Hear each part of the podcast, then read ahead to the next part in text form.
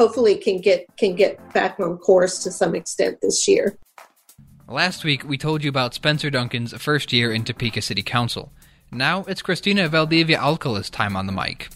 She also said some of her priorities were sidetracked because of the COVID 19 pandemic. How has this council member balanced a first year in office that was filled with promise and pandemic? Then, we'll catch you up on some stories you might have missed. Good morning, good afternoon, and good evening. I'm not quite sure what time you're listening to me right now, but I'm just glad that you are.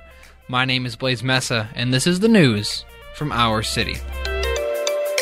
Hello, Kansas. Thank you very much. Hello, Kansas.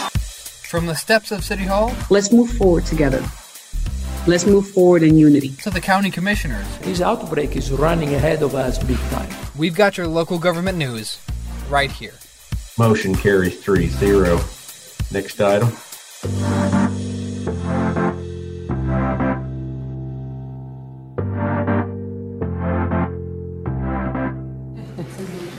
Okay. You will raise your right hand. I, Christina Valdivia Alcala, I, Christina Valdivia Alcala, We finish our two part series looking at Topeka City Council members whose first year in office came during a pandemic. that I will support the Constitution of the United States of America and the Constitution Last week was Spencer Duncan, and Councilmember Hannah Naeger hasn't responded to a podcast interview. discharge the duties and will faithfully discharge the duties of City Council member for District Number Two of City How has this council member's priorities changed, and what did they have to set aside to handle the virus? So help me God. So help me God. Congratulations.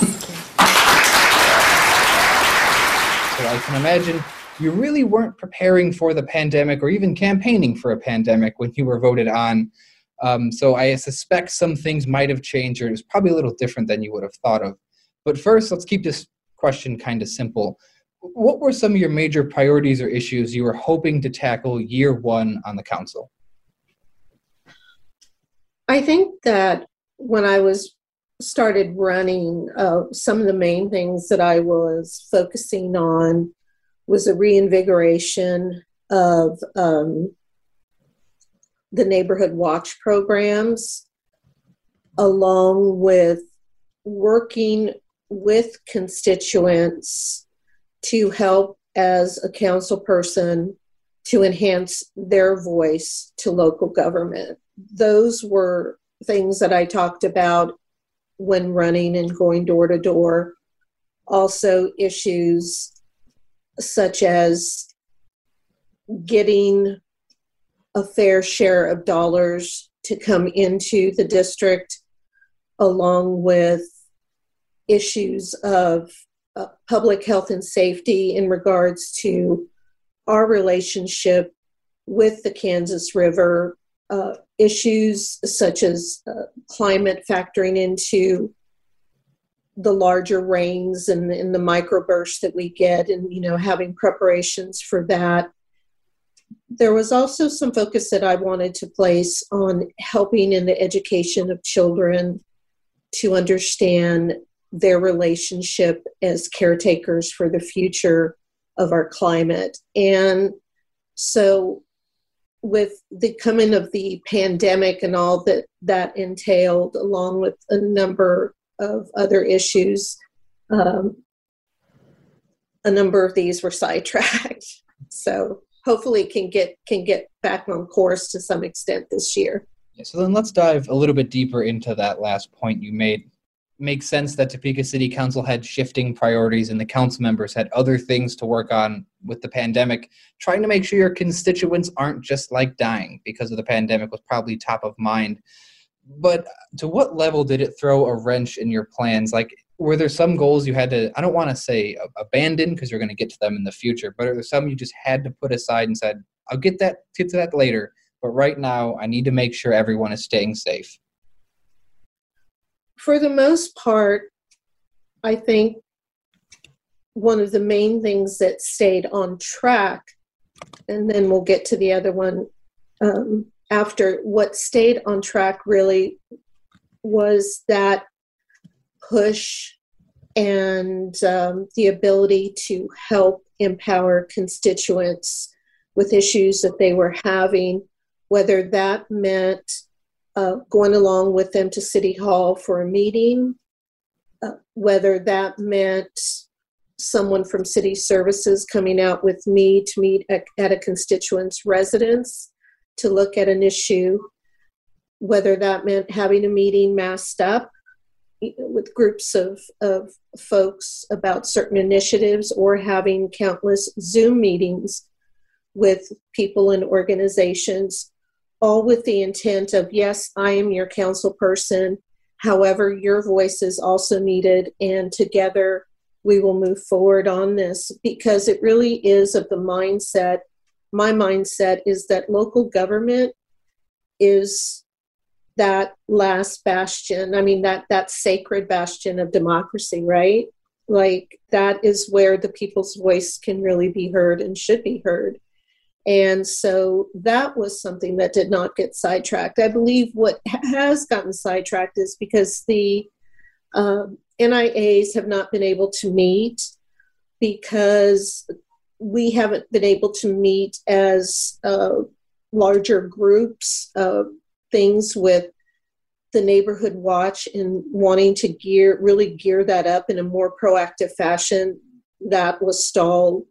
And also what was stalled is looking at educating and working with children in my district as much as possible in educating them on their relationship to the river and uh, talking about things that can help them to understand that they really are the future as we move forward and um, looking at that from uh, from an art perspective and, and, and from an educational perspective.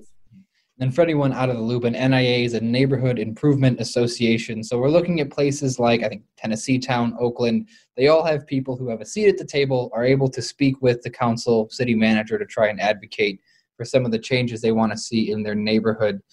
With them not meeting, is there any concern in your mind about the long term implications of that? I can imagine the, the pandemic has kind of you know tightened some city budgets so if they're not able to kind of get their voice in, it's not that they couldn't for a full year, but just less than that.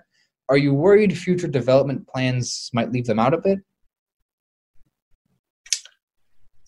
I think more than anything, I have deep concerns about the NIAs, period. Even pre COVID, our NIAs in you know the 90s and, and 2000s used to be quite strong and quite vibrant. And i think that what we are seeing now is especially in areas of district 2 where there is a high rate of rental properties where there's a high rate of families that are struggling just to make ends meet again pre-covid even more now during covid that could not and have not been able to find the time to come to an NIA meeting. And we see that many in the NIAs are aging out. I think that my concern is is really how do we help invigorate them to get more young people involved. The NIAs have ongoing communication with the neighborhood relations. And we know that the neighborhood relations department is going through some shifts right now not all that i think are good. However they have an endless communication stream with the city if they so desire. Now what i have done is uh, because for some reason i don't i'm not able to work as closely with some nias as others is i have an email list of folks in my district, and I send out emails every six to eight weeks to keep them abreast of what's going on on my end as a council person on things that they wouldn't necessarily know about. And also in August, when it came to issues of drug houses and, and things of that nature in Oakland, I had a meeting that was outside of the NIA, and we had it out in uh, Oakland Billard Park and had something like 25 people attend. So people are, I believe, hungry to meet again. it's just going to remain a challenge, I think, until we get more of an of an all clear. I do not think, though, that they will be at a loss for opportunities as long as they stay in touch with either the city people like Monique Glaude and Latoya Burton, who are really good, and and myself and or myself. So then, real quickly on that last point before we shift to another question, if there's anyone out there maybe interested in joining an NIA, maybe they share your concerns about NIAs and how often they're able to meet. How should they go about getting in contact with the right people to either join an NIA or make sure theirs is still active? I would, um, since I don't have all the contact information, you know, right here at hand, I would call either myself at 233-7110. That's my landline. And, you know, I, I always check messages and I can help steer them in the right direction. They can call the city, and I think that number would be 368-1111. I could be wrong on that. And I would ask to speak to Monique Glaude, G-L-A-U-D-E. She is a wonderful resource. Mm-hmm. So then, how did the pandemic change any of your priorities, if at all? Uh, obviously, it brought up new issues and new concerns to look at. Have you found yourself maybe with a new area of focus going forward?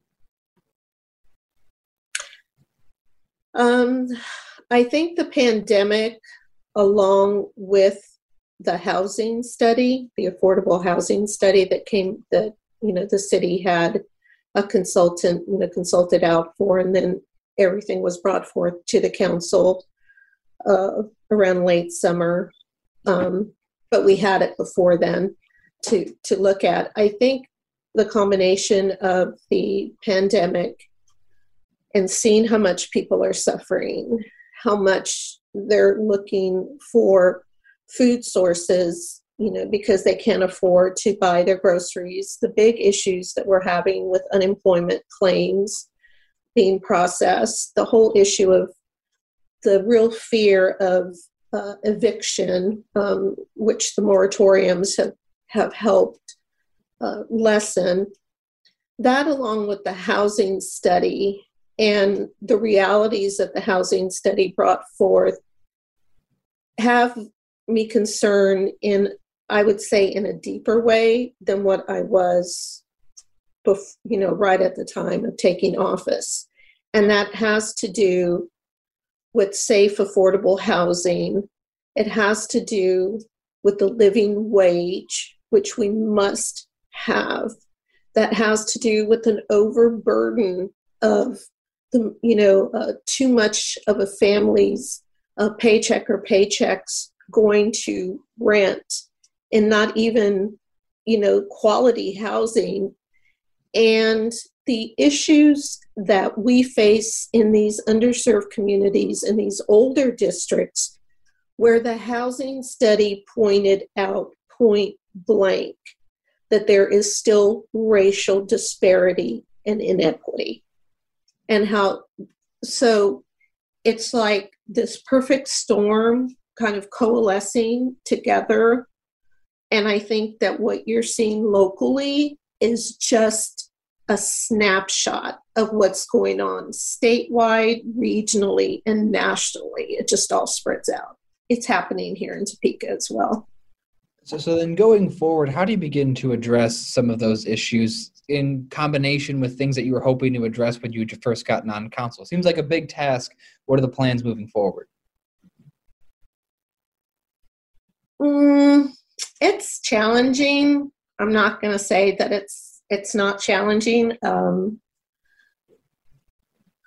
you know, I just I tell myself that I have so much time in a day, and and you know, learn more about priority. Local government is a behemoth, and oftentimes, unfortunately, even though there are wonderful folks that work for the city, it is like pushing up against a concrete wall and I believe that that concrete wall is based on just what you often see as a government mindset that is not used to working in a proactive fashion with their citizenry.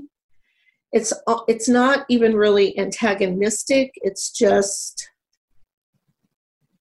that's you know you you'll get it that's just the way it is. Well no that's not just the way it is.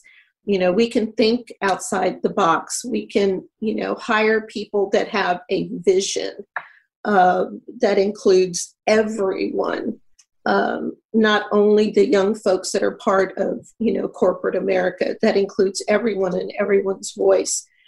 And so my understanding of what i need to do at this point is i need to keep moving at my pace to continue to engage with community and i mean like at a base grassroots level to amplify those voices and work alongside them and push for the change that's needed and push to even get it the dialogue at the table. We're on with Councilmember Christina Valdivia Alcala here. Some of the things you've been talking about, living wage, I'm assuming you meant $15 an hour, rent control protections, all those things like that probably got a lot of support by some people in the community, but I also suspect you might get a little bit of pushback by people in the community for some of those policy ideas. Are you hoping that's what the grassroots um, kind of raising of the voices can help you do is show that it's just not you with those beliefs, or how do you plan on going forward handling maybe some of the uh, the blowback from those ideas? You know, I think that blowback is is just a part you know a part of the job i believe that there are are such differences with districts like you know district 2 and and some of the other districts i would imagine the more underserved and older districts that are quite different than what you're dealing with you know in the districts 8 or 9 you know 7 what have you um and I think that there definitely um, may be challenges. I think that we're at a time where there is such extreme um, divisiveness, and I don't have easy answers to how you move through that, right? You can't move over that. You can't move under it. You can't move you know, to the side of it. You just have to move through it. And I think it's very important to work with faith-based faith-based organizations, organizations that see the human toll and the human trauma with not having a living wage, from not believing that there is a remedy in certain parts of Topeka to really be able to have a better way of life. Um, because those folks in the faith based organizations, in the social justice organizations, to me are crucial because they get to the heart of the Christian voice, which is to serve, which is to to lead and move forward collectively in a way that helps those that are the most um, without.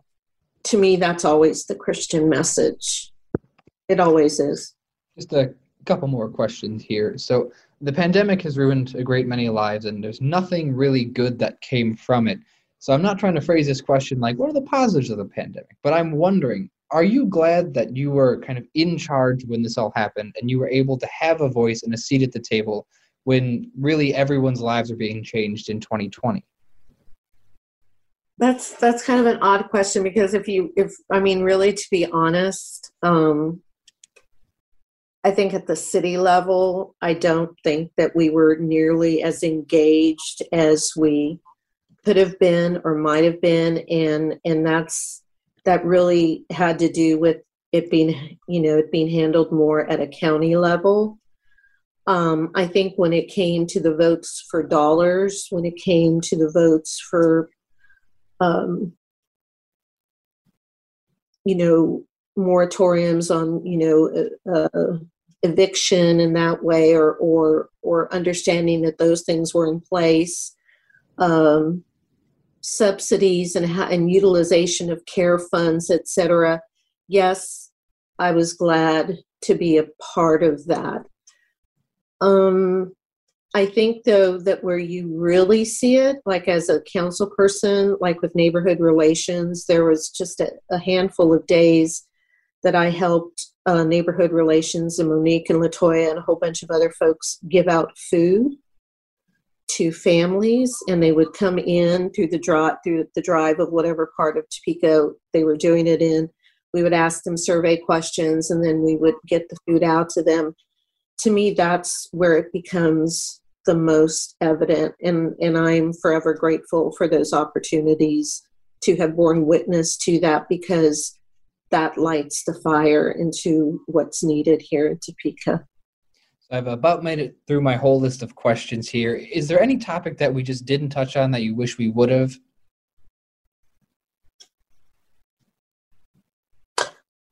Um, I think we have to start looking at a at what we're going to do really to get serious at a local level about climate, right? I mean, how we're going to go about that, which I am the first to say at a local level. I mean, how do you go about, you know, doing that? I know I can I can start talking green. I can start, you know, talking about education and, and what we can do in the way to have more of this and more of this. But it really is going to take us coming together and talking about the difficult subject matter of our changing climate and how that is going to impact us at a local level and really start taking it seriously.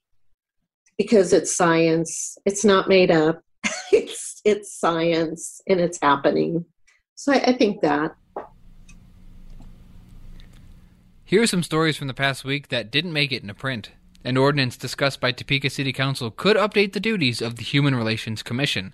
One change allows the HRC to help with civil rights complaints by directing people to the appropriate agencies, like the Kansas Human Relations Commission. So, in this, in that sense, what we are here to do is just to help the public and direct them to the right place. That was board member Nicholas Smith. Smith said one other change would allow the commission to review a quarterly police auditor report and quarterly affirmative action contracting report. And then after this review, we can express any concerns that we might have to the city manager. Otherwise, there's no new powers. So let me be specific about what this ordinance does not do. It does not give the commission any enforcement authorities whatsoever, and it also does not give the commission any authority to accept public complaints in an official capacity either. The council will vote on those changes on Tuesday. The Shawnee County Commissioners also approved $31,823 for emergency repairs and rentals of a generator at the Department of Corrections. Good morning, Commissioners. Brian Cole, Shawnee County Department of Corrections. These next two items, this and the next item, are related to the same incident. On Tuesday, uh, February 16th, the Department of Corrections uh, suffered a power outage that lasted for about two and a half hours. Uh, uh to my understanding, we still don't know what the power outage was due to. Uh, we were told it was rolling blackouts, and we were told it wasn't a rolling blackout. So, uh, neither here nor there, we don't know what the actual cause of it was. That emergency purchase was last Thursday. Yep. I'll move for approval. Uh, I'll move second, but I would note that we are going to utilize insurance claims and then contingency funds, correct? Yeah. Okay. So motion made by Commissioner Mays, second by Commissioner Cook. All in favor say aye. All opposed? Reflect that it passes three to zero. Our next item. I'm Rafael Garcia from Teaching Topeka, and here's the latest in education news. The Seaman Board of Education will put together a task force to discuss a possible change to the district's name after two student journalists in October confirmed long held rumors that district namesake Fred Seaman was an exalted cyclops in the Topeka chapter of the KKK. That task force, made up of groups such as students, staff, parents, and alumni, will develop a recommendation to present to the board later on. Catch up with the latest in education news and topics on Teaching Topeka every other week. That's going to do it for us here today. For more Capital City news, you can follow us on our social medias. We are at CJ Online on Twitter and the Topeka Capital Journal on Facebook and Instagram. My name is Blaise Mesa, and it's been an honor, a pleasure, and a privilege. I'll see you all next week.